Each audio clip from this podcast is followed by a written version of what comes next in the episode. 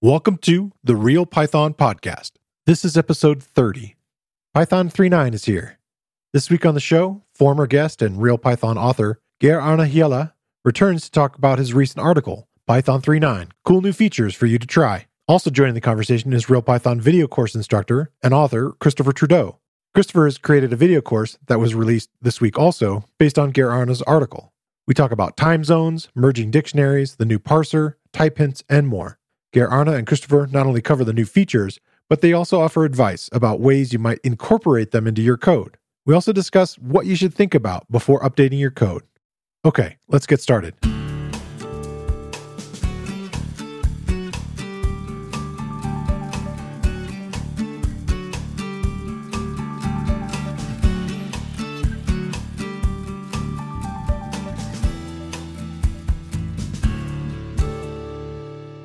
The Real Python Podcast is a weekly conversation about using Python in the real world. My name is Christopher Bailey, your host. Each week, we feature interviews with experts in the community and discussions about the topics, articles, and courses found at realpython.com. After the podcast, join us and learn real world Python skills with a community of experts at realpython.com. Hey, I want to welcome both of you to the show, Geir Arne. Yes, hi. How's it going? Good, good, good. And Christopher Trudeau, I want to welcome you too. Hey there. All right. We're here to talk about the release of Python 3.9 that came out on Monday. And we're recording this a little bit in advance. There's an article that's up on Real Python, which is by Geir Arne. That's the cool new features in Python 3.9. And so we were going to kind of go through that. But the reason I invited Christopher Trudeau on also is to talk about his video course, which came out on Tuesday. Again, recording in the in the future past, and you guys have some experience working with it, but also kind of diving into what are these new features. And so, the big feature, the first one that kind of comes through that I find is kind of a big feature, is the proper time zone support or the zone info library. So, who wants to start off? Yeah, I could probably jump in. This one is one I'm, I for some reason like. Uh, well, I don't like time zones. Uh, yeah, I, I, like good libraries for working with them. That's something that hasn't been in the standard library, uh, so you kind of um, had to go to some external library, and I've been using the dateutil library for a while to work with this. That's a library that's been at least maintained now for the last couple of years by Paul Ganssle, and he has been kind of the one that has then brought this into to the standard library. Okay, so it's his his interpretation in some ways. Uh, I believe so. And my uh, still somewhat limited experience with the Zone Info library is that it, it seems to be essentially very similar to how dateutil is doing it, but there there are some of the say more advanced features in dateutil that has not been ported. So the Zone Info is a slightly simpler library, but it still handles handles time zones uh, fairly properly and is quite easy to work with. So it's been quite pleasant to yeah, just be able to access time zones with Python. So, what were the types of things that were missing? So, in the datetime library, some while back, I don't remember exactly when this uh, became available. They, they did introduce uh, essentially functionality for handling time zones. So there is functionality for for converting between time zones. There's functionality for dealing with these weird things that typically happen at daylight savings when you have hours that disappear or other hours that you kind of repeat twice. But there was no implementation of concrete time zones um, except for UTC time. So if you kind of wanted to have, say, a time zone for um, Central Europe where I'm at, or another one from, uh, say, East Coast or central time zones, you would have to actually implement your own time zone object and then spell out the rules for when does the daylight savings thing actually happen and so on, which, of course, is not practical at all to keep track of. Right my understanding for why they didn't introduce that back when they kind of introduced the functionality is just that they didn't want to have the burden of uh, maintaining the time zones inside the standard library because the standard library changes very slowly, right? It, it's only released once, uh, well, once a year going forward, I guess. Yeah, yeah, we could talk a little bit about that too as we go forward too. Yes, exactly. That's another new feature, I guess. So, so that's kind of been the concern mainly that it's better to keep it outside of the standard library so that you can actually maintain it whenever there are changes to the time zone databases. So, the solution uh, that is in the zone info is that zone info doesn't actually come with the time zone database itself. It just uh, brings functionality for actually reading standard format of, of databases. And then, at least on Mac and Linux, you'll typically have a time zone database installed on your computer that's kind of handle uh, updates via the update mechanism on your computer and so on. So it's kind of more or less kept in, kept up to date. But then they also added a another library that they call a first party library, which uh, I, I don't think I've actually heard that uh, a term before. So it's not the third party library, which they usually talk about. Right. So apparently, a first party library is something that's not part of the standard library, but it's still maintained by the core Python team. So if you were to install Python yeah. uh, 3.9, it's it's there. Is there an extra step that needs to be done to to take advantage of it? Uh, yeah, exactly. So it's not there. Uh, it's not part of the standard library. So if you just install Python, you will not have this time zone database uh, package. So that's called TZ data, time zone data. Uh, but that is something that you can then install on your computer if, if it doesn't find uh, sort of like a system time zone database, which will typically be on Windows um, unless you have installed something there. Okay, so that's something you would do from the Python package index? Right. Yeah. using pip? Yeah. So it's a PyPI package you can install with pip. Could probably then essentially say that on Windows you'll have this extra requirement to install the TZ data if you if you want to be sure you have it. Okay. Uh, and that would then be a package that is, uh, since it's not part of the standard library, it's something that can be updated whenever necessary, essentially. And my understanding again there is that it's just essentially a compiled version of the of the time zone database, the official is it IANA time zone database? Yeah, right. Okay, yeah, I remember that acronym. I can't remember what it spells out, but uh, yeah, it's something slightly weird, right? It's Internet Assigned Numbers Authority. Yeah, right. Right. So, so, but yeah, they kind of keep track of uh, important numbers, I guess, for the internet. I guess we'll talk a little bit about it even later with some of the new HTTP codes, which they're also keeping track of. Yeah. Okay. If you're wanting to use this new time zone information, is there like an additional import like you would from another standard library module to to be able to use it? Uh, yes, exactly. So, so it's uh, a new module called Zone Info, uh, and then there is a Zone Info class inside of that module that you just initialize using essentially a text string describing your time zone. So, for instance, it, for me, it would be something like Europe slash Oslo, and then there, there's essentially ma- many of these uh, recognized keys that are, I guess, semi-official, at least from the IANA database.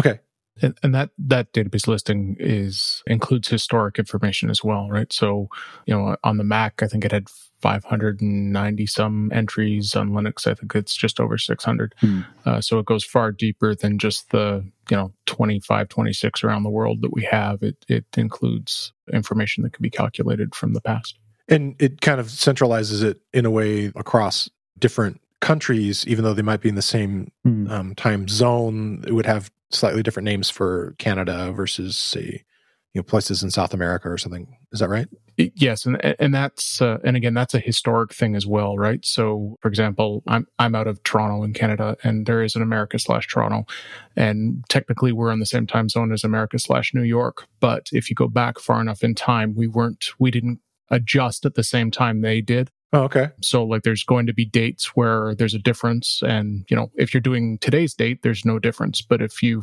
there's there's times in uh, there's there's times in the past where that's changed. Okay. Yeah, cuz I can think of a couple states that are even like that. I lived in two of them and I actually enjoyed not ever changing for day, you know, daylight saving. Um uh, Arizona, which doesn't, you know, change basically, mm-hmm. which is kind of interesting because then it shifts, you know, your amount of time between the different states and then Hawaii was the other one and so I could see that maybe there was a point in time, which I'm not aware of the history, where that got modified. And I know in the article you kind of go into a particular one of uh, Christmas Island or whatever. Mm-hmm. Um, I forget the year. What was it? Right, 1995 or something. yeah, 94. I guess New Year's Eve 94. They just skipped the whole day, which is one of these. Uh, there's uh, there's some fun videos that are kind of pointing out these all kind of weird things that are happening with time zones, which is I guess why you don't want to implement them yourself. And this is probably one of the more craziest ones where they just decided that, okay, no, we, we don't want to have December 31st, 1994. And the, the reasoning was that they were originally on one side of the international dateline, uh, so just essentially on the dateline, and they just wanted to be on the other side. So then to to move across, they just skipped one day, and then they were suddenly they moved from being ten hours, I guess, before UTC to be fourteen hours after UTC. Yeah, you don't even have to go that far back. George W. Bush changed it in uh, North America so they still do daylight savings time, but it shifted the date that it changed shifted by three weeks, which means uh, Canada and the United States are now out of sync with the rest of the world as to when we switch over. So there's a, I think it's a three week window, uh, late October, early November, where we're minus four in Toronto, and then it switches over to being minus five with the rest of the world like three weeks later.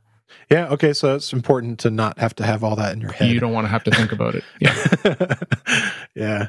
Okay. Well, that's nice. That's a nice addition. So, kind of diving into the next one was um, updating dictionaries. What's the the change with the syntax for updating dictionaries? So there's two new operators that have been introduced, pipe and pipe equals for doing merging and updating of dictionaries. So these are really they're just shorthands. They're uh, they're not you're not actually doing anything new with a dictionary that you couldn't do before. Uh, now you can do it f- uh, fairly succinctly. Okay. You can merge two dictionaries by putting a pipe or or operator between them. So in the article, Geir Arne uh, mentions that there's you know a dictionary with PyCon and another dictionary with EuroPython information in it, and you do PyCon pipe EuroPython, and you get the two dictionaries merged. And then or equals is really just a short form for uh, the update function that uh, already existed. Nice. So it's just kind of reusing some some operators in this new context to kind of make the syntax like a little more streamlined. Uh, for the most part, yes. The the the one big advantage of it, at least with the pipe operator, is this has been implemented in all the dictionary like classes. Some of the short forms that you used to use to merge dictionaries would accidentally turn, say, a default dict into a dict, which you don't want to do. But because default dict is also pipe aware, uh, it's smart enough to know that if I'm merging two default dicts, I get a default dict out of it. Whereas if you'd used a couple of the shorthand mechanisms for doing that before, you could accidentally convert it into a different dictionary type. There's a chance that you might prevent a, a weird edge case bug that you might not have noticed before by doing it this way. Yeah, and you're actually you'd be like changing the the functionality of that type, uh, yeah. which is yeah. really going to create a bug that you might not have been aware. It's hard to catch type stuff. Yeah. Yeah. Okay. You'd have to like do a lot of type sort of checking on top of it to, you know, like, is this still a thing? Uh, yeah, it's the kind of thing that tends to pop up, you know, months later. What? Why isn't this? Why isn't this dictionary ordered anymore? Oh, right, okay, right, because it's changed, right?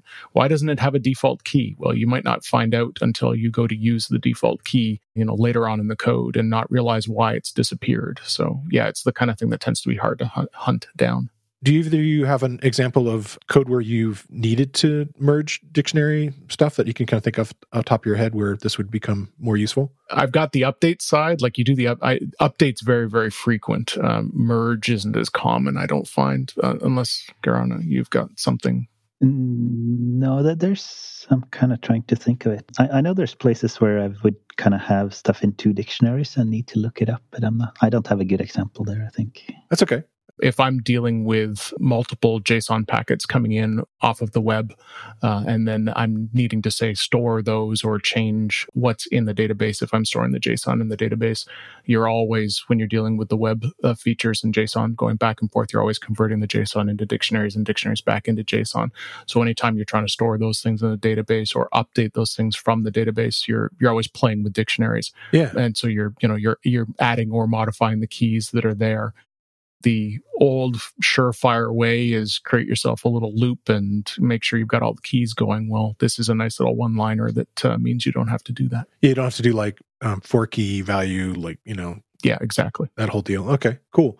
Which in that case, you'd have to still be careful of the type if you're doing even the loop style comparatively to like yes other example i think you guys gave was the shorthand um, using unpacking is that right using the the two stars to sort of unpack the two dictionaries, and then yes, combine them. And so, okay, I think there's some other kind of underlying stuff that's there. There's a a change to I don't know if these were there before, but there are the Dunder methods for these operators, the Dunder or and the dunder is it IOR? Is that right? Yes. Yeah. So, uh, so like most operators in Python, they're actually implemented as functions on the class because everything in Python is a class. So there's an underlying dictionary class that implements uh, double underscore or the word or and double underscore ior uh, for the pipe and pipe equals operators.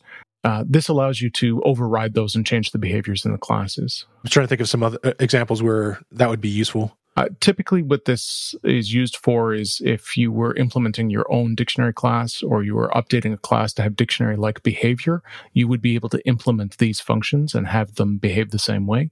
Alternatively, if you were trying to, you know, uh, you've got a custom default dictionary that you were adding some feature to, you want to make sure that uh, the underlying operators behaves properly as well. So, unlike other programming languages where these operator overloaders are done sort of naturally, because these are mapped to functions, you always have uh, control over their behavior. Nice. I guess that moves us on to the next one, which is a a change in uh, decorator syntax, which kind of takes us back to episode one, Geir Arne, and the subject. Uh, right. And uh, how did how was the response to your talk, your tutorial? How did that go for your PyCon? Ah, right. Since it went online instead, we didn't have a chance to follow up on that.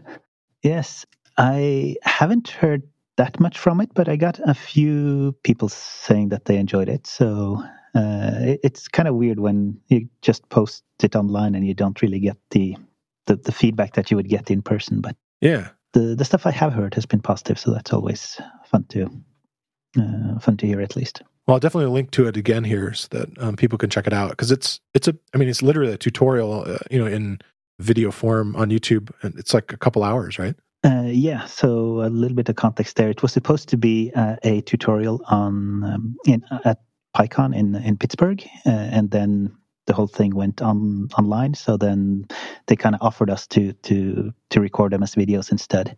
So it ended up being about a three hour video tutorial that's kind of split into at least some sections. Yeah. And tried to kind of keep it fairly practical. So it's kind of spun around. I don't remember now. It was six different use cases that you may want to uh, use decorators for, and then kind of solve so, solve those use cases. So it's kind of state the problem and then give you a chance to implement it yourself uh, with some hints and background for what you kind of need to do and then uh, show a solution afterwards. Nice. Yeah, it's kind of similar to um, we did another episode with uh, Kimberly Fessel about web scraping and again uh, like this whole kind of great tutorial so and those were something that were going to be a separate sort of charge on top of your pycon ticket last year and so it's a really awesome thing and right.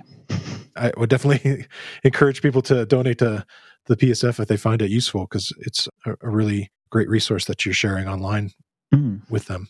Yeah, no, there's been a lot of very nice content at least coming out from even though it had to go on, online. It's still been a lot of nice talks and tutorials there, so yeah, that's at least good. So, what's this change to the decorator syntax? Right. So, so to be perfectly honest, I think actually putting this one in the in the list of top new features is probably just me liking decorators a bit too much. I understand. the change is not really that big or not that important, and I think most people will live their whole Python life without really noticing this. But you would define it still as cool. Of course, it it has to do with decorators. no, so, so essentially, when they defined uh, decorators back in Python 2.3 or something like this, they did add a somewhat artificial rule as to what's allowed to use as a decorator. So essentially what you need for a decorator is something that can, a callable that can kind of take in a, a, function or some other callable, I guess in general, and, and return another callable. So you kind of have something that can change one function to a slightly different function is essentially what you end up with, right? Then there, there are many ways that you can kind of define callable things in Python, or you can store them in different ways and then pick them up later. For instance, have a dictionary of functions and things like this. But in the decorator syntax, they kind of just decided that the only thing you're allowed to use the, as a decorator is uh, sort of like a name, possibly dotted, so you can have a method from a from a class or something could still be a decorator you could not, for instance, access something inside of a dictionary. So you would not allow to use square brackets. If I remember correctly, this was essentially just Guido saying uh, that he had a gut feeling that this would be a, a good limitation to have. In practice, it's usually not something that you run into because most of your decorators will just be a regular function or maybe a, a method on a class or something like this. So it's not usually something that you would think of to, well, I want to run this dictionary as a decorator or stuff like that. But over time, there has been uh, some cases just pointing out why, why can't I do this? And I think for this one, essentially, it was more of a uh, not necessarily that this is super useful. We really need this. It was more like, well, this might be useful for the few people who actually need it, and there's no reason not to do it because it's it's an easy fix. Uh, it's essentially just removing a limitation, not really implementing anything new. So it's not going to change the way other people have been using it. Right. So if your decorators work now, they will still work after this change. It kind of just gives you a few more ways that you can directly write decorators. And again, it's not that you're able to do anything that you weren't able to do before, uh, because even in the if if you had a dictionary full of decorator functions, uh, what you would typically need to do to actually use the decorator would be to just add a temporary variable that kind of refers to your function, and then you can use that variable to decorate with. So it was kind of just one extra line of code that was kind of inelegant, but it would still it would still work. Uh, so now you can just type it out directly as you would need it. So, so kind of the motivating example that's in the PEP that kind of describes this change is based on a GUI that someone has built with many different buttons, and where you kind of need to connect each button to a different callback function. And then one way to just keep track of your buttons would be to collect them in a list or a dictionary or something like this. But then when you actually connect them to to the callbacks, you would need in well Python before 3.9, you would need to go through this temporary function or do some other weird, weird hacks to kind of be able to use it from the from the list. But now you can just use the list or the dictionary directly. Nice. Okay. So it's going to save some code writing in that type of example. Right. So, and, and I guess it, it will make the code slightly clearer. What, what, what is it doing, right? It, it kind of means that you don't have to go through that temporary variable that seems somewhat unmotivated. So, do you have a use that you have been thinking about that you might use for it? Uh, actually, Christopher and I were talking about this. We're kind of uh, what, what essentially, I guess my examples in, in the article are feel a bit far fetched, and I think that's somewhat illustrative of the use of this. It, it is kind of I don't have any personal things where I think I, I really want to use this. I kind of uh, in, in, the article there's an example where you could even so, so I kind of start out with a dictionary of decorators, and then I just actually ask the user uh, using an input, uh, which decorator do you want to use, and then show that you could even then pick it out from the dictionary dynamically like that. How, how that would actually translate to something that's uh, useful in the real world, I'm less sure of. So this this comes across as something called the signals and slots pattern, and it's common in GUI and web frameworks that Geir Arne sort of mentioned earlier, this idea of sort of tying the the functionality of clicking on something or visiting a web page, then this function gets called. So I suspect that it might help people who are in that exact sort of corner, but I don't think anyone else is ever going to notice it. So if you look at uh, like a web framework like Flask, they use decorators to map your URL that is being hit to the function that's getting called that responds with the content when that URL is being hit. So I could see them doing fancier things with generating those URLs, like maybe you have a dictionary of URLs somewhere, and then you could access those dictionaries by name instead of hard coding things. It gives you just a little bit more flexibility. Hmm. But but to his original point, it's uh, it's a bit of an edge condition. Okay. So for those people who it affects, they think it's great, and everyone else can just sort of ignore it. Yeah. So next one, I was having this conversation with, with my wife, which is kind of funny that we're talking Python because she doesn't really use Python a lot, but she helps me a little bit with the podcast. And so she was wondering what we were going to talk about today. And so speaking with her about other episodes and uh, talking about type hints. And so the new annotation sort of subtle changes are, were kind of intriguing to me. And I thought it was kind of a good one to in the example that you guys use in both the article and the, the course, where you're needing to annotate the units of something be, because typical type hints would simply just be displaying, you know, the type, which would, in a lot of cases, like I think you're using a, a sort of a speed example in miles per hour and or p- potentially kilometers per hour or whatever, and then in units you might be speaking in seconds or you might be and so forth but right. in the end all those as far as types are floats right? So there's not that much information. And so it's kind of a, a subtle change sort of a historical change of how annotations have been used. And i think it's a little bit of a callback to try to be able to capture some of those uses and give you both. But uh, maybe i'm diving in a little too prematurely to talk about it. So uh, that that's a really the is really what it comes down to is it it's brought uh, annotations full circle. So their original purpose was meta information on the variables, like you said, things like the units, and then that started to get used for type hints. And now type hints are the most common use of annotations because there's all sorts of compiler tools and IDEs that can use this information to provide you additional tools when you're coding. So we've kind of lost the original purpose of it. So all this change has done is introduced a new class that allows you to annotate with this class, and that class contains both kinds of information. And by codifying that, it means the IDE tools can can continue to look for these kinds of type hints, but you can still get at that meta information. Right. So it, it's a nice little uh, sort of hybrid to uh, to the original purpose, as well as the uh, you know the, the purpose that sort of emerged over usage. So in um, IDE, like I had uh, Savannah on, we recently talked about Pylance. It can take advantage of the type hints and saying that you know that it's going to be uh, you know this is a float and potentially with this change it could maybe show both things could it yeah uh, you know the reason type hints have sort of taken off is with python being a dynamically typed language you can't be warned at compile time of using the incorrect thing right so if uh, the variable is meant to be a list and I pass in a float, it isn't until runtime that it's going to fall apart. And this is why us as Python programmers have to be far more vigilant about unit tests because we have to use unit testing to catch these kinds of problems. Where in a static type language, the compiler catches some of these things. So type hinting is trying to bring some of that feature to the dynamically typed language. So now if you are annotating your variable and you say, I'm expecting this to be a list and I'm expecting this to be a list of floats, now your IDE can say, oh, wait a second, it looks like you're passing passing in a string, and that's not going to work. And so the IDE allows you uh, can warn you about these things and means you don't you can catch them earlier while you're developing is is the general idea behind them without the added step of adding the restriction that static typing puts in. So it's a it's a bit of a compromise, making Python a little more like static languages, a little safer like static languages, without the removing the flexibility that you get with a dynamic language.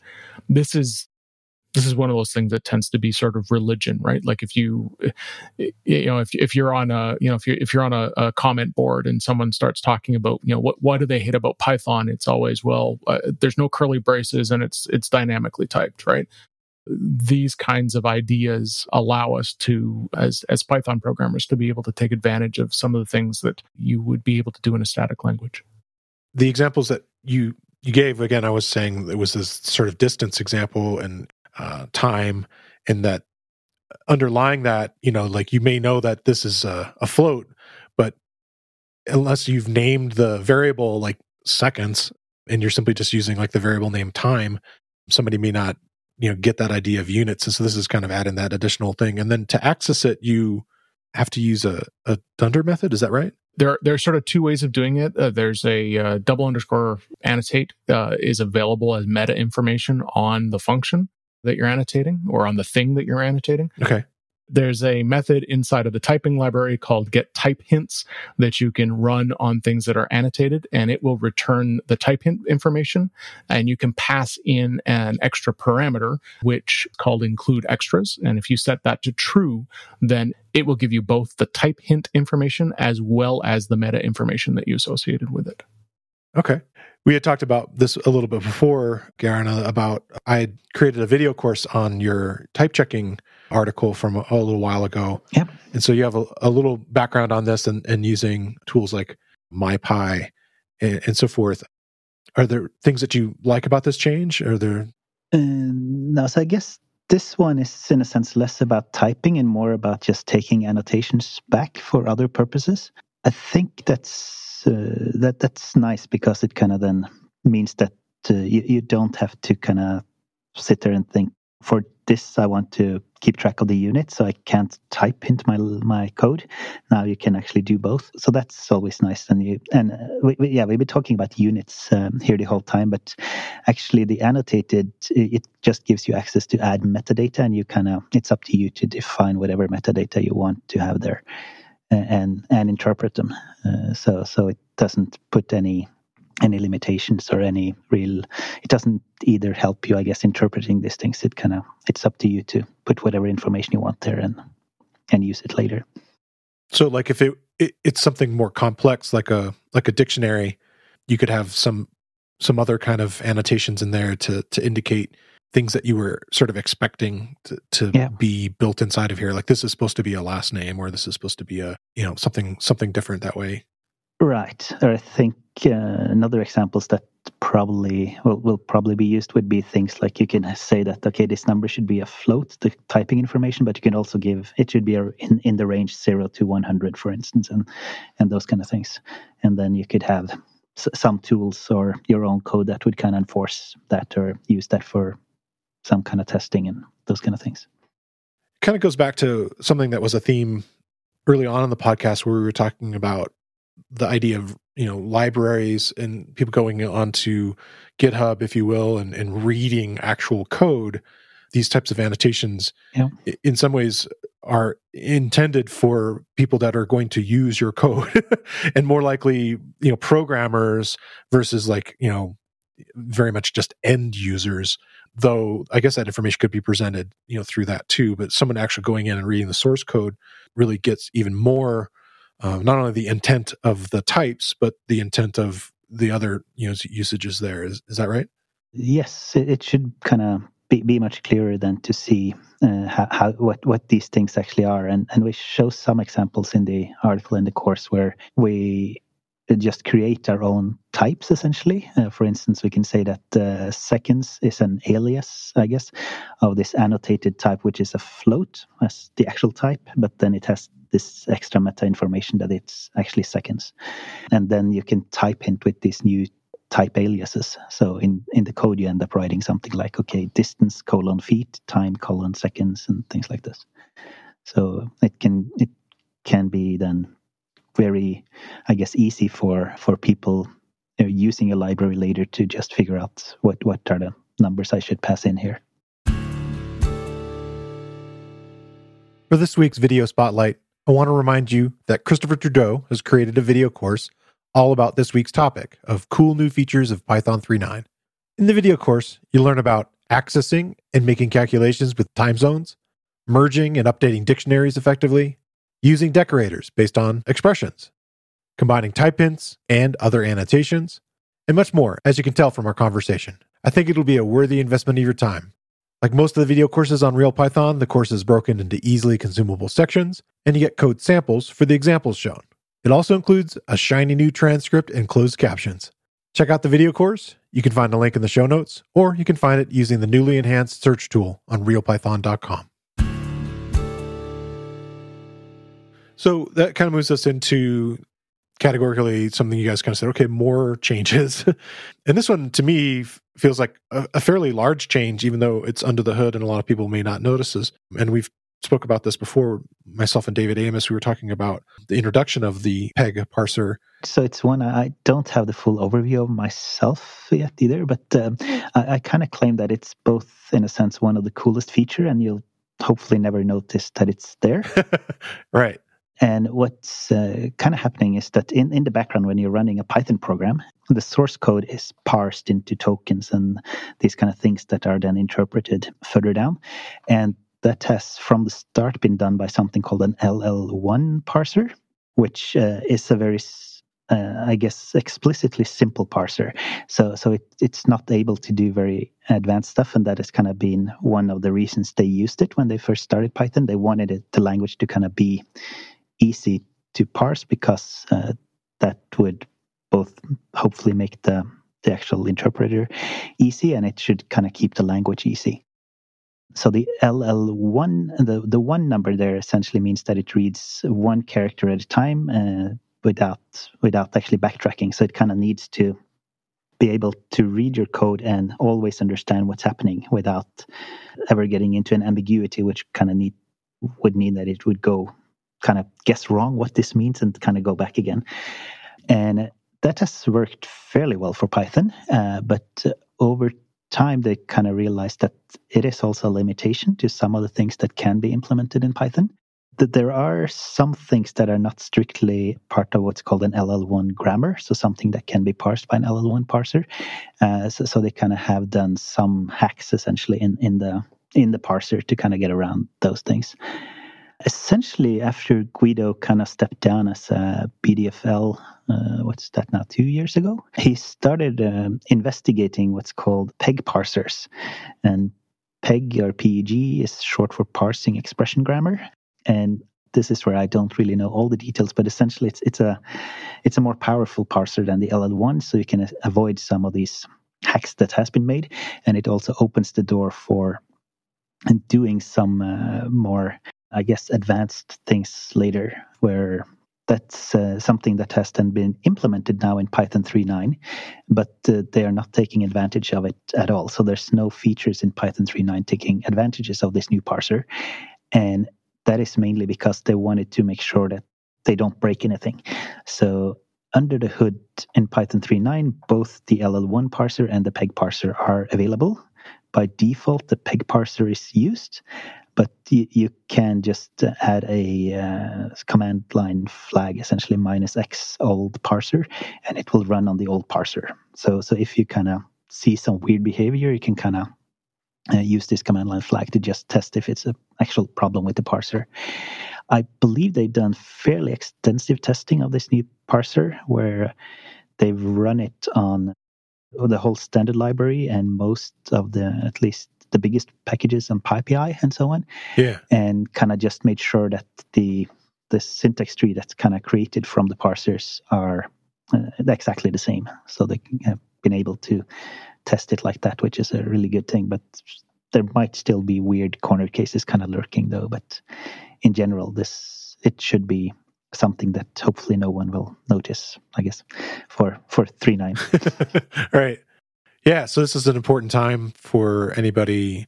It's important that you test your code to to make sure it works in it because that flag, that ability to use the original parser is going to be deprecated. Is that right? Yes. So this is something that's essentially only available in Python 3.9. And then for Python 3.10, they will remove the LL1 parser and it will only have the PEG parser. Yeah. Uh, so essentially opening the door then for starting to implement uh, things that are not LL1 into Python 3.10. Okay. So what are some of the things that that they were thinking? Like, is this something that's in some of the PEPs as far as that could potentially get implemented with the the new parser? Yeah, the one that's kind of gotten the most buzz, at least, and I think you and David have talked about this a few times, is something they call structural pattern matching, which is kind of like I guess superficially it kind of looks a little bit like the switch case statement, but it's much more powerful. It kind of can, can do a lot of cool stuff like uh, assigning variables based on patterns and so on. So it's more like some of the pattern matching capabilities that you'll find in functional languages. So that, that looks really exciting. I think status there is that it's still under discussion, but it seems to have gotten fairly positive buzz. So I'm guessing it will probably show up in Python 3.10, but we'll, we'll probably know well some, sometime in the spring i guess. Christopher you said you wanted to go back and talk a little bit more about how the peg parser is working so if you think about, um, you know, uh, your program is just a text file like any other text file, right? And so the the parser is a program that reads that text file and does something with it. So it has to read it line by line, and when you're reading something line by line down at the micro level, it's actually reading character by character. So think of a simple um, assignment statement, right? So I've got the variable answer equals 42. So a parser has to pull off the A, the N, the S, and answer like it's going along and reading that. And at some point in time, it has to make a decision about what kind of an expression this is. How does it know, is this a comparison or is it an assignment?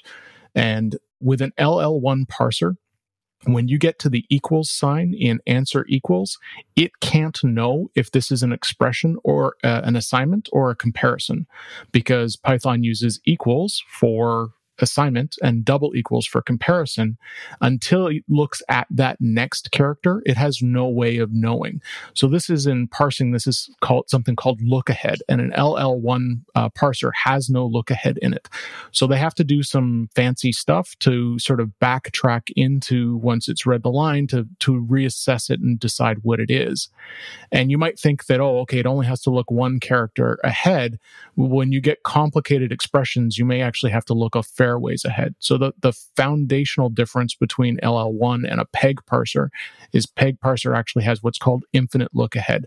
So it is allowed to sort of characterize these things and look at things in groupings. So when you start seeing the difference between the equals and the double equals, it'll know and it'll be able to handle that kind of thing quite succinctly without making the grammar for the language overly complicated. So again, this isn't one of those things that you're you know myself as a programmer i, I don't I, I do my best not to think about this in any way or form right? I don't want to have to think about it. That's why you run the compiler. That's what it's for right? To be diving into those yeah. As mentioned earlier features like pep 622 you couldn't do them uh, with an ll1 without getting very very hackish in the underlying code. So this will allow the compiler to be more elegant down the road will allow us to introduce new features uh, into the language that otherwise we might not have gotten. So along with the complexity that it potentially can allow for these additional statements where it's looking ahead and and kind of having a better grasp of you know what's going on this whole kind of context is there potentially a speed difference at all do you think? Um yeah i'm not sure. So i think uh, that they are comparable uh, so they've kind of done some tests on this and uh, in some cases the peg parser is faster. I think probably slightly more than uh, well in, in some cases it's a bit slower but it's within 10 20% for most time. But i think Python 3.9 is the first kind of release for quite a while, which is not significantly faster than the previous release. And I mm-hmm. think overall Python 3.9 is actually slightly slower than Python 3.8. Okay. But um, it's essentially comparable to 3.8. And, and I would expect that. So uh, it's t- generally it's easier to optimize code when the code is general. So the more exception cases you have in the parser, the more little hackish things you do, the more little edge cases, the harder it is to optimize the general state because there's always an exception. So by making the compiler easier to maintain, if they decide they want to attack a speed problem, uh, this should make it easier for them to uh, to do that in the underlying compiler. Yeah, so it's going to be a nice sort of step toward you know the future of Python, if you will. Yes. Okay. So the next few are, are kind of small. The the first one is the sort of string prefix and suffix, which you know I did a whole course on you know strings and and the, the idea of like okay if you want to remove things from the beginning of a string or the end of the string, you can kind of get kind of odd results sometimes, and so prior to Python 3.9, to remove something from the beginning and the end of the string, you really had to do it manually. A common misuse of the strip function was thinking that it was actually pulling a suffix off the end of the string, and that's not actually how strip works. Uh, when you give a string to strip, it will peel any of the characters in that string off of the target string rather than the word that you're trying to peel. So if you were going to remove the suffix, you would actually have to find the position of the suffix and then chop the string using slicing or something like that in order to get rid of uh, a suffix at the end of your target string. So Python 3.9 has introduced two new methods in the string library, remove prefix and remove suffix, that all look for the string given in the function in the beginning or end of the target respectively. And if they're there, peel them off. And if they're not there, don't peel them off. So it's uh, a nice clean little thing without having to think about the structure of the string too much. Yeah, it's not going to dive into the the rest of the body of the string and potentially remove additional characters from the end. Yeah. Yeah to, to be able to do this previously, you would have to have found the substring, checked whether or not the substring was there, and then sliced the substring. So essentially, it's replacing three or four lines of code with a single line, which is usually a good thing. Right. Okay. I don't know, Geir Arne, you want to take this one? Uh, the type hint generics? Uh, yeah, so this one is just kind of cleaning up a little bit how to work with types. One of the kind of weird things when you get started with types is that if you want to type in things like lists or dictionaries or what's in general called generics, which is just uh, usually a, a, container that can be parameterized like a list of numbers or a dictionary of a strings mapping to other lists and things like this. To do that, you needed to import for instance, list with a capital L from typing and, and use that to type into it. And the reason for this was mainly just that uh, the syntax of using lowercase list uh, square brackets didn't really exist and, and it was kind of a little bit complicated to introduce it. So therefore, they just, instead of adding that complication, especially early on when they were using type hints before they kind of knew if type hints was something that would be popular or not, they just created the separate type which they could kind of play with and experiment with without messing with some of the really important things in Python. And now I think they kind of just come to the place where they're confident that okay, type hints are definitely here to stay. It's it's become an integral part of the language. So now let's actually go back and fix the generics so that you can use the natural syntax of just using using list and dicts with the actual built-ins instead of having to import them from typing.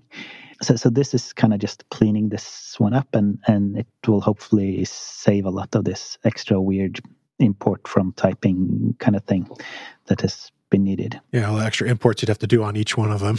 right, and maybe in particular the just the getting confused as to why do I need a a lowercase list or a uppercase list here and there and so on. So the the kind of I guess unfortunate thing with this, right, is that well, we, we still need to be waiting for Python 3.9 to be using it. So not everybody can switch immediately to Python 3.9. So you will kind of have to wait a little bit, possibly, to, to use this.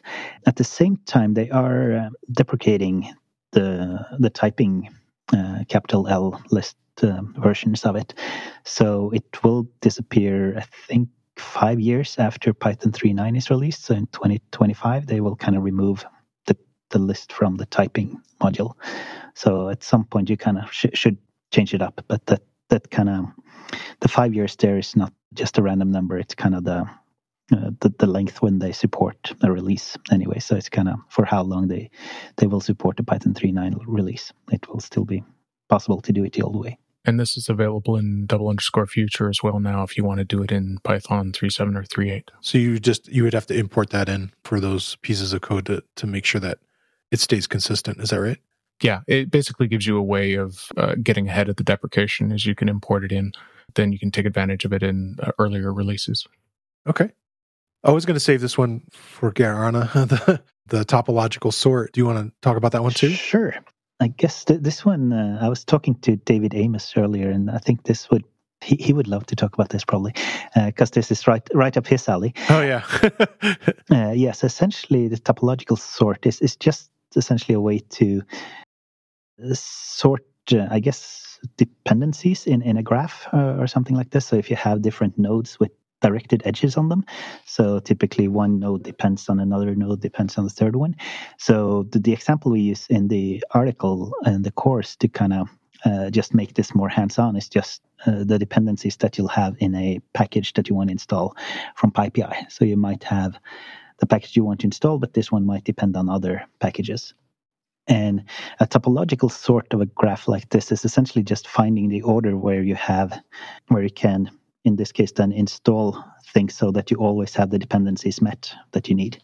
And uh, this is kind of, I guess, some of these, uh, well, the more say classical uh, algorithm problems and just, okay, write out how, how you do a topological sort but now it just becomes available in the standard library. Uh, this is also in a in a completely new module, which they th- there was some talk about. Okay, we, we wanted to introduce the topological sort. Where should we put it? There was, I think, the first suggestion was maybe have it in collections module and so on. Uh, but then in the end, they decided that it didn't quite fit any of the modules that were already in the standard library, so they created a new module called GraphLib, which for Graph Library, which I think for now only contains the topological sorting uh, uh, mechanism, but there might be room for new things in the future. Okay.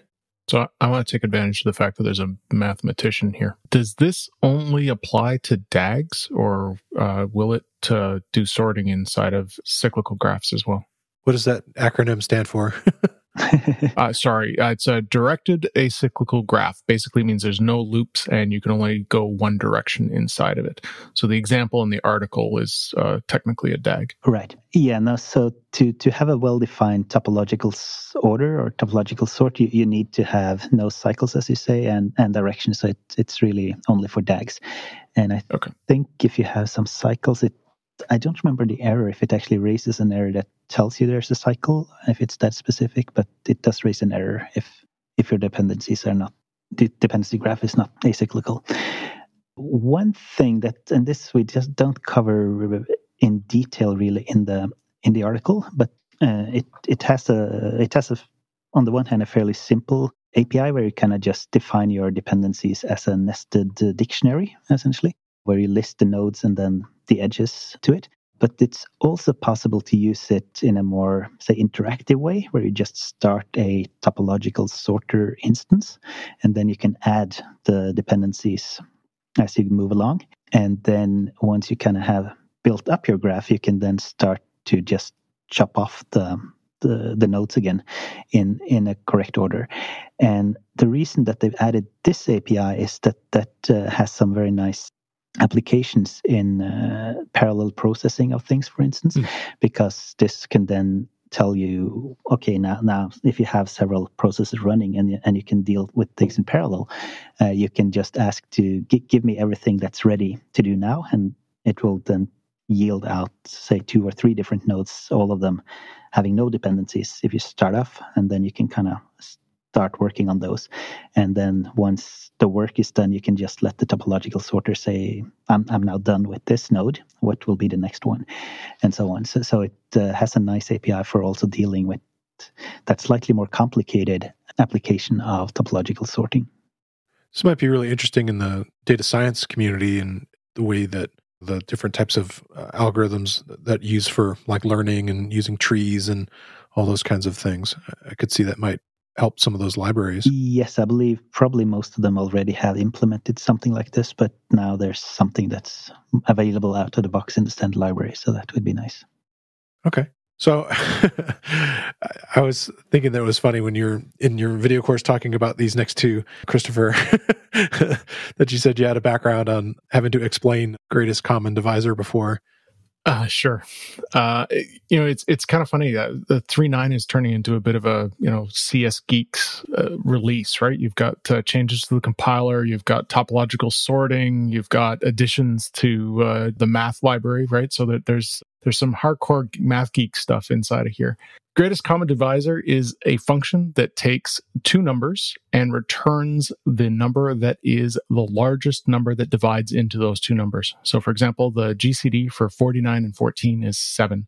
7 times 7 is 49, and 7 times 2 is 14, and 7 is the largest number that will go into both 49 and 14.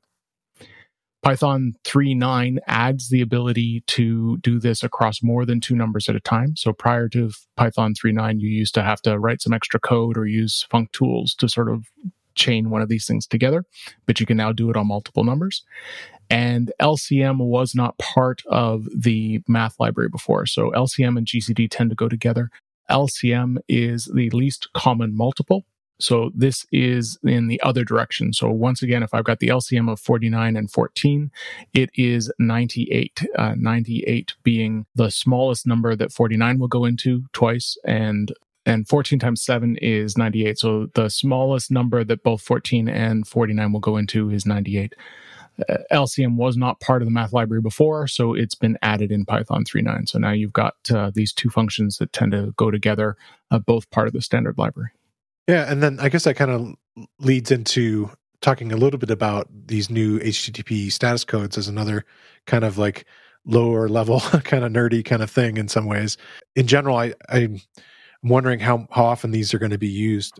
Yes, uh, yeah, I guess this one kind of falls into the same camp as the decorators in that it's probably a niche thing that will not really see much use. But uh, the, there are again, so this Internet Assigned Numbers Authority, the IANA, we talked about with the time zone support, um, they coordinate also the list of official HTTP status codes. And these are the numbers people m- might know, right? It would be 404 that you kind of see on your web web page when. Yeah, or 200 would be everything worked great, and then 404 would be. Yeah, not, not found, I guess. Yeah. Yeah essentially the, these are available in the http uh, module in the standard library uh, where there is a http status class. So, so you can kind of get at these and uh, i think that there's an, essentially just been a couple of new status codes that were defined uh, within the last couple of years. One is 103 early hints and the other one is 425 too early that uh, yeah i don't really know what they would signify. Essentially it's something when you have I guess some asynchronous uh, things happening and you're kind of haven't really gotten an answer back yet or something like this is what it's kind of. The newer versions of HTTP allow the browser to ask for header information ahead of the body rather than getting them together. Mm. So early hints allows you to request to do this. And this will make it look like the web page is loading faster because the browser can start showing things as soon as it gets it. The problem with this is you end up with the possible challenge of what's called a replay attack, which is the browser asking for the same information over and over again as part of the TLS handshake. So they introduced 103 to get this information. And then they introduced 425 for the server to be able to say, no, I'm not going to give it to you yet because you're asking too early. So, but that being said, you know, this is what I do for a living and I had to look these up, right? This is, uh, this is, uh, this is an edge case. So these are like just these kind of communications between your potentially your own Python app in this case and the browser. Yeah, I would expect the biggest change is going to be you know, you're going to find this using this inside of things like the request library when you're when you're writing code uh, to take advantage of the server providing these headers sooner rather than later. Mm-hmm. Okay, and there was kind of a silly one in there too, right? what is that one? Yeah, so so there's also the third error code that's added, which is 418. Uh, I'm a teapot, and uh, this is kind of an old joke that has somehow kind of festered. So back in uh, 1998, I believe it was, on, uh, there was an April Fool's joke where the hypertext coffee pot control protocol, the HTCP/CP, uh, was introduced, and um, this was uh, then written up as a proper RFC, I guess they call it, a request for comments. So, sort of like an official document um, describing this new protocol that would then help you control, monitor, and diagnose coffee pots. It kind of is made to look more or less like HTTP, and it kind of uses methods like HTTP does, codes, uh, similar status codes. Uh, but then it also introduced this new status code 418, I'm a teapot, which would then kind of make sure that people didn't start brewing coffee inside of a good teapot.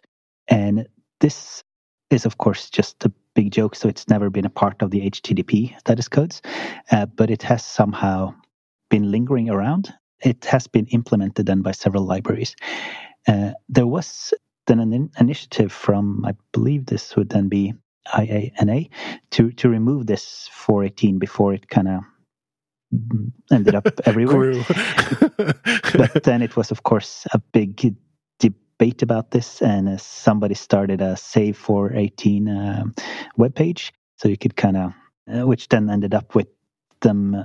I think it's not uh, 418 is still not an official HTTP status code, but the number has kind of been proposed to be a reserved status code that will not be taken by other things, so that it, it's more okay to now implement 418 in different libraries.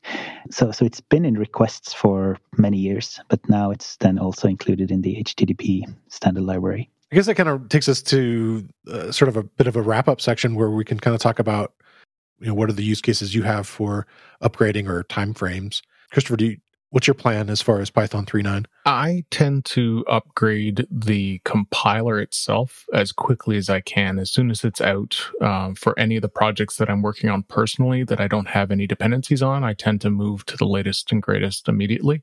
But that's more of a habit than anything else. Okay. That being said, due to backward compatibility issues, so for example, in the open source libraries that I maintain, I'm not going to be introducing any of the features here that aren't future proof for quite some time. because 3.6 is still supported and still out in the wild.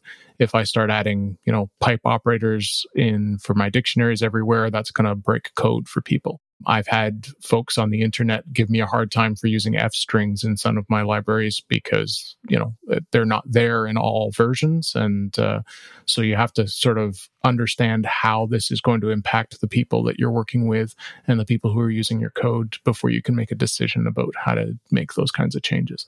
But for my own projects or things where I'm in control of the server, I tend to upgrade early for things like libraries and stuff like that, I will uh, I'll I'll upgrade my test suites, but I won't make the language changes until things are a little more established. So so for example, you know the the annotated hints you can get that at a future, so you can use it. Uh, pipe and pipe equals for dictionaries. If other people are using your code, you might want to wait a little bit. Yeah. And Geir Arne? Uh, yeah, yeah, much the same story. I tend to update uh, my, my kind of the yeah the interpreter I'm running as soon as I can, just because it's I guess fun and easy to uh, to upgrade early instead of getting uh, stuff stuck behind. But for for the libraries, I do as Christopher does essentially make sure it works at least back to 3.6, uh, which seems to be what has kind of been the I guess de facto uh, lowest version that has been supported for a couple of years now because uh, the F strings got so popular that a lot of libraries kind of moved on to them quite early. Yeah. I think for Python 3.5 was just the, the latest kind of version that uh, will be released, was just released. Uh, so it's now unsupported Python 3.5, so now Python 3.6 is the, the oldest Python that is officially supported. So I think uh, for, for libraries, it makes sense to still write 3.6 compatible code. It, it's kind of nice that the most of the things that are, yeah, the, the dictionaries and the, I guess the remove prefix are probably some of the features that will not be easy to to use in older code. While uh, the time zone support that we talked about, which I think is probably the one that I personally will have the most use for, is available uh, as a so-called backport. Uh, so while it's not installed with my Python 3.7 or 3.8, uh, I can pip install a package called backport.zoneinfo. So I can use it from there, uh, and that's completely compatible with the zoneinfo module in 3.9. So, so that kind of allows me to start using the time zones al- already now, wherever I want to, essentially. Nice. So I think essentially that the question of upgrading is is a little bit just which which context are you upgrading in, right? So if it's um, just for stuff you're running on your own, then it's usually okay to start upgrading fairly early. While if it's libraries other people depend on, it's nice to to stay backwards compatible for a while longer at least. Yeah, that makes sense. I know we talked about it briefly, but if you were going to compare this release with previous releases, how would how would you compare it, say, with the changes that came in? Because you've been writing articles on this. Uh, this is like your third year of doing this. Yes, so I guess it maybe it's longer um, because the, the, cadence changed too. Right? right? Yeah. I guess we haven't talked too much about that, but this is my third new features in Python article. Yeah. Um, which kind of started somewhat randomly. So that would be two yeah, more two two and a half years ago. Then I guess for Python 3.7. Um, at that point, I was a fairly new author with Real Python. Dan just uh, posted a question Does anybody just want to write an article for the new upcoming Python 3.7, which will be released in three weeks, I believe, if I remember correctly? Here you go. and uh, at that point, I, I had uh, investigated a little bit the data classes uh, that were, I guess, the headline change in Python 3.7. I had written an article about it, so so I was kind of a little bit in the mood for it already. So I kind of jumped on that one and and fairly quickly was able to write the article, and we were able to publish that on the same day as the release of Python 3.7. So then last year when Python 3.8 was released, I was kind of thinking it, it would be fun to try to do the, the same for Python 3.8. And we managed to do it again there I kind of ended up um, having to harass some of my co-authors and re- reviewers because again it was kind of done a little bit uh, t- towards the end, so we kind of had gotten so- some experience with working with the new features in 3.8, so especially the walrus operator, which I guess was the big big thing there. And then they actually changed the release date of uh, Python 3.8 uh, fairly shortly before the actual release, uh, a week or two or something like this, where it was um, moved forward, or at least I didn't notice until I think a week before that they had changed it. So, so it was released one week early. We we kind of have this big process at Real Python, right, where we review the article in several stages, and uh, we ended up having to uh, yeah, and uh, I was kind of handing in my article to the for technical review with uh, Jim, who I guess was on a earlier episode. Yeah. Um, yeah. And while I was sleeping, he was awake over in, in the US and, and can kind of do the technical review. So when I woke up, I had the article and I could kind of uh, do the updates, and uh, and then when he woke up, he he could review my up- updates, and we could kind of send them over to Joanna, who does the didactic review and so on. So it kind of got everything together, and I think somehow managed to publish this one also on the day it was published. So this year, I guess, with some experience now, we managed to at least have it a few weeks early, uh, the article ready, and then um, now also then coordinate with Christopher so he could do the do the video course together with it, which yeah, that's actually worked out really good and having a little bit of leeway and mm. you know as long as everything goes smoothly here, right? it should have come out on the tu- the Tuesday before this, so yeah. you know it all looks good. Right. So, but yeah, back to the actual question, I guess, was uh, how how does this compare to the previous releases? And I think if if you go back to also include Python 3.6, I think what kind of ended up being probably the the the feature for Python 3.6 were the f strings. Yeah. Which kind of moved a lot of projects to only support 3.6 plus, right? It's it's become very popular and it's been a long time since I wrote formatted strings the, the old fashioned way in a sense. I really enjoy those. For Python 3.7, I think data classes was probably the big change there. Um, and those were also this kind of nice change that you could use a backport for, so it was easy to introduce to your to your projects. Python 3.8 definitely the one that got the most buzz was this uh, walrus operator or the assignment expression. I guess partly because of the fallout of the whole discussion around whether to introduce it or not as well, since that was kind of what ended up uh, with Guido uh, stepping down as the BDFL. But the feature itself is also changing the language a little bit. It, it's, I think, now that I've gotten to use it a, a, little bit. The walrus operator is one of these things that just gives you a lot of small wins. Uh, so there are small little places where it kind of improves your code a little bit without making a big change. And in that sense, I guess it's somewhat similar to f strings, right? It's it's small wins all over the place that kind of adds up uh, over time. Yeah, so this one's kind of a lot of other just kind of smaller smaller wins, but you know, again, underneath it, the peg parser probably would be the the big one, right? Yeah, I guess the lasting legacy of 3.9 will probably be the peg parser, but for 3.9 we don't really see the effect of it, right? So I think in my mind, uh, for people who need it, I guess getting time zone support into the library is probably nice. So that's probably the one that I'll pro- personally use the most, and that that's an easy thing to introduce because of the backport. And then I think uh, the um, the the updating of dictionaries and the the remove uh, prefix and suffix methods are probably the ones that will see the most use um, when it kind of becomes more yeah more available. All those those you kind of need to wait for having full support for 3.9 to to really use since it's a syntax change essentially. Yeah, cool. One of the big changes, you know, coming up already, uh, we're not moving to a, a Python version four right away it's already in process. This is something I talked with Łukasz Langa very early on in the podcast history.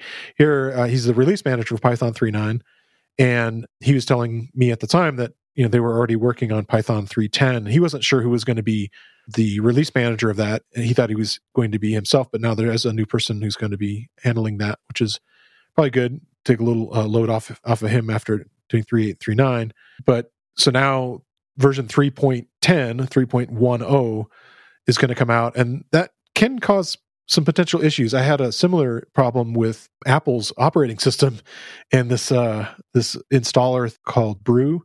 You know, when the numbers went from 10.9 to 10.10 to 10.11, the this simple syntax of saying like greater than uh, or less than, as far as like you know pinning the the versions that this Brew install could work with, sort of broke, and so I think that may happen in some Python code. Is that right? What you were thinking, Christopher? Yeah, that, that's just something you need to be aware of. So that there's sort of two ways of describing a version like this inside of your code: the good way and the bad way. uh, and the bad way is uh, with strings, right?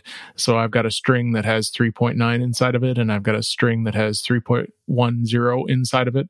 And because of the way ASCII works, 3.9 is greater than 3.10 as strings. So if you are trying to do that comparison, you're going to get the wrong answer. What worked for 3.8 versus 3.9 will not work for 3.9 and 3.10.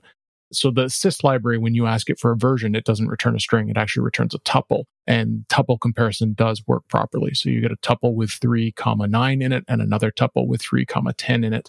So if you've, you know, if you've been a good little boy or girl and you've been using the sys library the way you're supposed to, then you won't have this problem. But if you've got some hard coded version strings in there, you can, you can run into a bit of a challenge. But Flake, uh, Flake 8 has been updated to check explicitly for this difficulty. So if you're using, uh, you know, a linter like Flake 8, uh, it'll help you catch these kinds of little corner cases. Mm. Yeah. So, Christopher, I have these weekly questions that I ask everybody. What's something that you're excited about in Python right now? And again, it doesn't have to be specifically about Python 3.9. It could be a package or an event or a book or what have you. So, what's something you're excited about? So, I've just started uh, Anthony Shaw's CPython internals. I've got a background in other programming languages, but for Python, for me, I've always come at it from programming with Python rather than, you know, how, how it works underneath the covers. So the chance to sort of break the spine on this and uh, look at how the pieces fit together and maybe uh, go back to my computer engineering roots and understand how these more complicated systems work. Uh, it'll be a nice little refresher to me. So I'm, I'm looking forward to, to digging into that. Yeah, nice. Uh, Geir Arne, what, what are you excited about right now? Think I'll uh, uh, mention uh, a library called Panel, which is a dashboarding library. Uh, so somewhat similar to Dash, um, that's kind of built, built on top of Plotly. Panel uh, is it's definitely similar. It kind of shows the same use cases. And I have been using it now for a project at work for a while where I'm building a somewhat complicated dashboard. And it's kind of been an interesting learning curve. But one thing that I kind of missed when I was building this complicated dashboard is that it's super nice for kind of doing prototyping dashboard similar to what you can do in a IPython widgets or Jupyter widgets kind of thing uh, with a Jupyter notebook, where you can just uh, essentially give uh, give the panel uh, just some data, and it will kind of just build a dashboard from it, and then you can start uh, start playing with with your data immediately. Um, but then um, then you can kind of start from this prototype and then gradually built it into a more professional looking dashboard.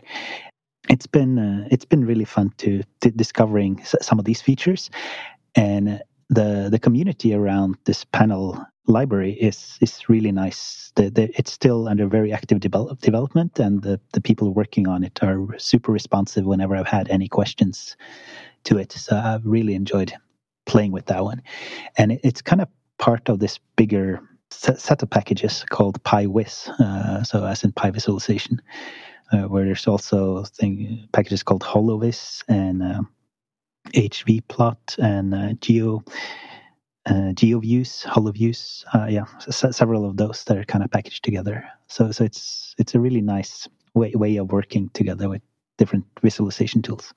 Oh, that sounds great, Christopher. What are you what are you interested in, in learning next? So the stuff I'm working on right now is all web stuff, and uh, the next project up is probably going to be a desktop application, and it's probably going to be in the data space. So I'm not 100% sure that's what's happening yet, but uh, that's what it's looking like. As a result of that, I'm going to have to dig into some sort of GUI stuff, probably PyQt, and I'm definitely going to have to be digging into probably pandas and likely numpy as well and sort of using all those things together so i've got uh, um, a, a, big there's a big to do list uh, lurking in the back of my mind. Yeah. And Geir Arne, what are you looking at learning next? So my background for, from the last couple of years, I've been working with uh, in the Norwegian Mapping Authority before I changed jobs uh, last year, and uh, I got to do a little bit of uh, say GIS uh, tools or ge- geographical calculations there. Uh, but now I have a couple of projects coming up at work where we'll really be diving into even even more details about this. So, so these are things I find really fun to play with, and and, uh, and now I have projects where I can really go go in depth on them. So that uh, that seems really exciting. Okay, cool. Hey, I really want to thank you for taking all this time to to break down not only your article, Geir Arne, and the video course, Christopher. Thanks again for coming on the show. My pleasure. It's been a, it's been a blast. Great. Thank you very much. I want to thank Christopher and Geir Arne for joining me this week. And I want to thank you for listening to the Real Python podcast. Make sure you subscribe to the podcast in your favorite player. And if you like the show, leave us a five star rating and a review. You can find show notes with links to all the topics we spoke about inside your podcast player or at realpython.com slash podcast. And while you're there, you can leave us a question or a topic idea. I've been your host, Christopher Bailey, and I look forward to talking to you soon.